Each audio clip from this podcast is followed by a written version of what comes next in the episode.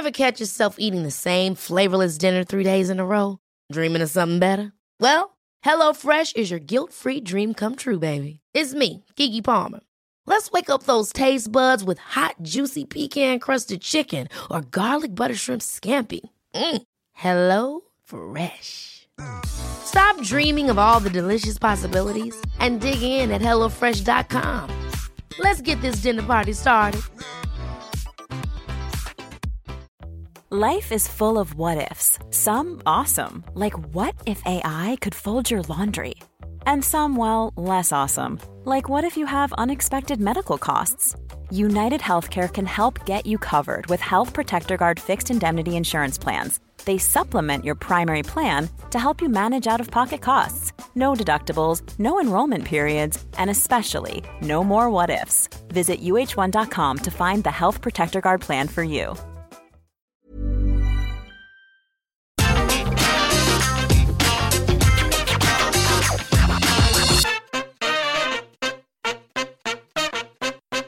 Losing is part of the wrestling business. Everyone has to do it at some point. No worker can stroll through the industry forever without at least one mark in the L column, and convincing independent contractors to do business or see things a certain way must be one of the bigger challenges facing promoters. With that in mind, I'm Adam Wilborn from WhatCulture, and these are 10 unique ways wrestlers were convinced to lose matches. Number 10, Warrior wants to sell comic books. The Ultimate Warrior was a weird bloke to say the least. Eric Bischoff once revealed on his 83 week show that initial discussions with the man were less about actually wrestling and more about potential opportunities. Basically, Warrior wanted assurances that he'd be able to promote and sell his comic books. Losing to Hulk Hogan, yeah, that wasn't a problem. The old WrestleMania 6 rivals would go on to have one of the worst rematches in wrestling history at WCW's Halloween Havoc 1998 pay per view. Warrior,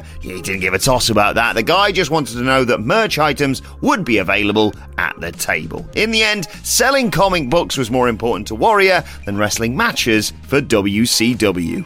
Bloody showed. Number 9. JBL does the right thing. Originally, JBL was scheduled to beat Chavo Guerrero on the 18th of November 2005 edition of SmackDown. The show, which was an emotional haze for everyone backstage, was quickly rewritten to reflect the sad passing of Chavo's uncle Eddie on the 13th of November. Later that same night, WWE taped SmackDown. Sensing the chance to do the right thing, though, Layfield lobbied long and hard to get the booking changed so that Chavo would go over instead. Guerrero himself has recalled knocking back JBL's offer, but the big cowboy was having none of it. He had a ton of respect for Chavo's family, loved Eddie, and wanted to put his nephew over. JBL was swayed by the sense of occasion. He knew that giving Chavo the chance to honour his fallen family post match would be nice for the Guerreros, and that would have been next to impossible had he won the match. In a way, JBL convinced himself to lose.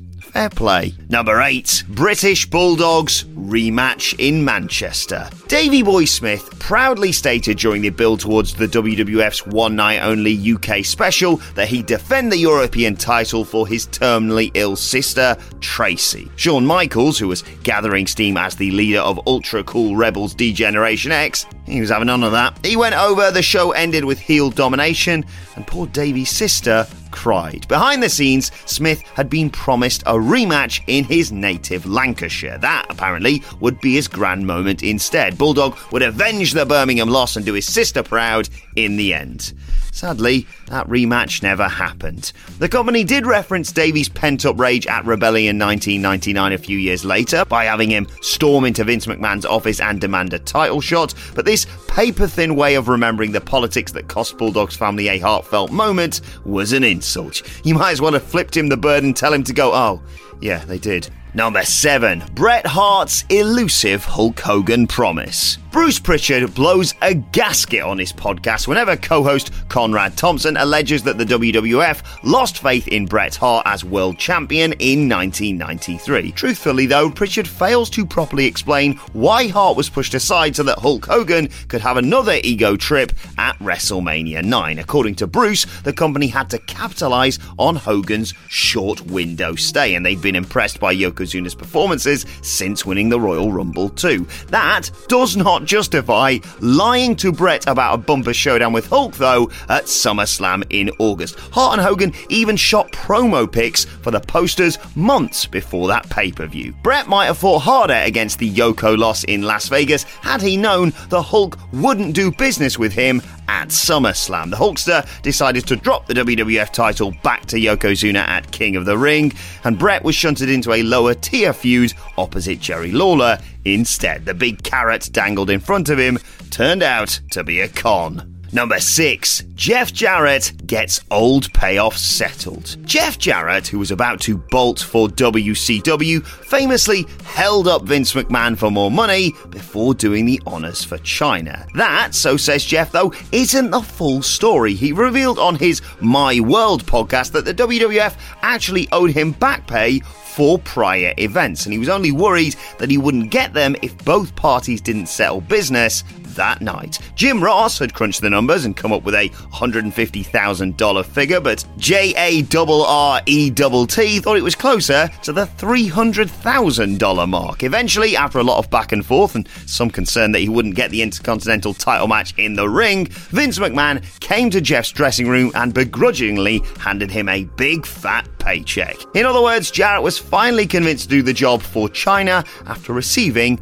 unpaid wages. That is pretty unique in my book. Number five, if it wasn't in Canada. Yes, it's here. Yes, it's been exhaustively covered. Yes, it does still fit the unique criteria. Bret Hart obviously didn't know that he'd be screwed over at Survivor Series 1997. In fact, the Hitman was going into this match with Shawn Michaels and preparing for a car crash finish that'd lead to a rematch down the road. Then, hopefully, Bret would be willing to drop the title, just not in Canada. This is overstated as the one key part in a toxic spider web of a story. Hart didn't fancy doing the job anywhere since Michaels outright refused to do the same thing in a hypothetical scenario to his face. The Survivor Series was held in Montreal, merely compounded the issue. Nonetheless, Vince McMahon had to deal with the fact that Hart point blank refused to lose the WWF title in his native homeland. That kind of demand had never really been made before, at least not to Vince, and nobody was quite sure how they were going to get the belt off Bret before he left for WCW. Long story short, McMahon convinced Bret to lose the title in a vaguely defined way when they returned to the United States.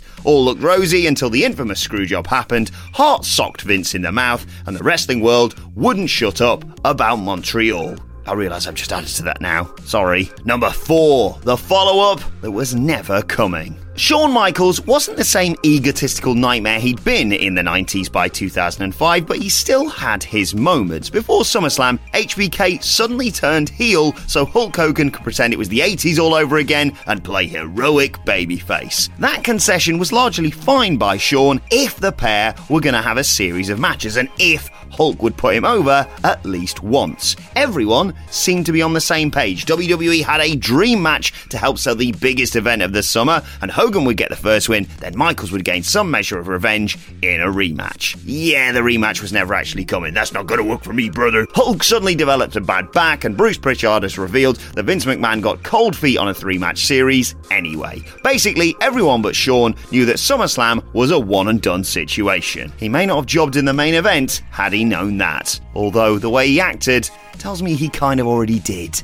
Number 3. WWE cancels Kurt Angle's fat contract. Kurt Angle openly admits he didn't have a sodding clue how pro wrestling worked when he met the WWF to thrash out a deal shortly after winning the Olympics in 1996. He said via his podcast that he told an astounded Vinnie Mac and Jim Ross that he couldn't lose any matches. You won a gold medal with a broken freaking neck, don't you know? McMahon, realizing that things weren't going to work out as he'd hoped, immediately cancelled contract negotiations and sent Angle packing. Three years later, Kurt had learned a bit more about the way the business worked and tried again, but this time there was no juicy deal waiting for him. Angle will have to work his way up from the bottom. The WWF taught Kurt a lesson by sending him away empty handed, and then they taught him another one by promising nothing but opportunities if he worked hard enough and earned earned his stripes on the lowest rung of the company ladder. They convinced him to lose by instilling some humility. Number two, Mil Mascaras is allowed to job himself. Bruce Pritchard once said that Mil scoffed when officials told him he had to be thrown over the top rope at the 1997 Royal Rumble. No pins, no submissions, no over the top eliminations, no jobs for Mil. Mascaras wouldn't let somebody grab him and toss him out of the Rumble, so rather hilariously, the masked man eliminated himself by performing a crossbody from the top turnbuckle to the outside for, well, no real reason at all. That is when WWF refs stopped him from getting back inside the ring for more Rumble action. That is the only way Mil would do business. He couldn't fathom why anybody would want to beat him on TV, and he definitely wasn't going to let it happen on his watch. Number one, Paul Varelans is offered oral sex. Yep, you're hearing that correctly, although it is important to note that this is a rumour, albeit one pushed by none other than Missy Hyatt in her First Lady of Wrestling book. She claimed that ex UFC fighter Paul Polar Bear Varelans was teased with the prospect of oral sex if he agreed to lose a fixed fight to Taz at ECW's Hardcore Heaven event. Varelans had disputed this story in various shoot interviews over the years before his untimely passing earlier this year, but it's curious that Missy included such a tale in her autobiography. It's possible that this was an inside joke taken too far, or that Paul was flirting with Hyatt and things got ridiculous. Look, there is obviously no way ECW could have solicited sexual acts into any match contract. Maybe Missy was wrong, was just looking for another salacious story for her book, or maybe the men involved in the carny days of wrestling really were a bit rank. Since Heyman was heavily rumoured to have uh, suggested it, that last guess is probably it. For the record, Varelans did lose on ECW's show, only those there know what happened backstage after that. Ever catch yourself eating the same flavorless dinner three days in a row? Dreaming of something better? Well, HelloFresh is your guilt free dream come true, baby. It's me, Keke Palmer. Let's wake up those taste buds with hot, juicy pecan crusted chicken or garlic butter shrimp scampi. Mm. Hello Fresh.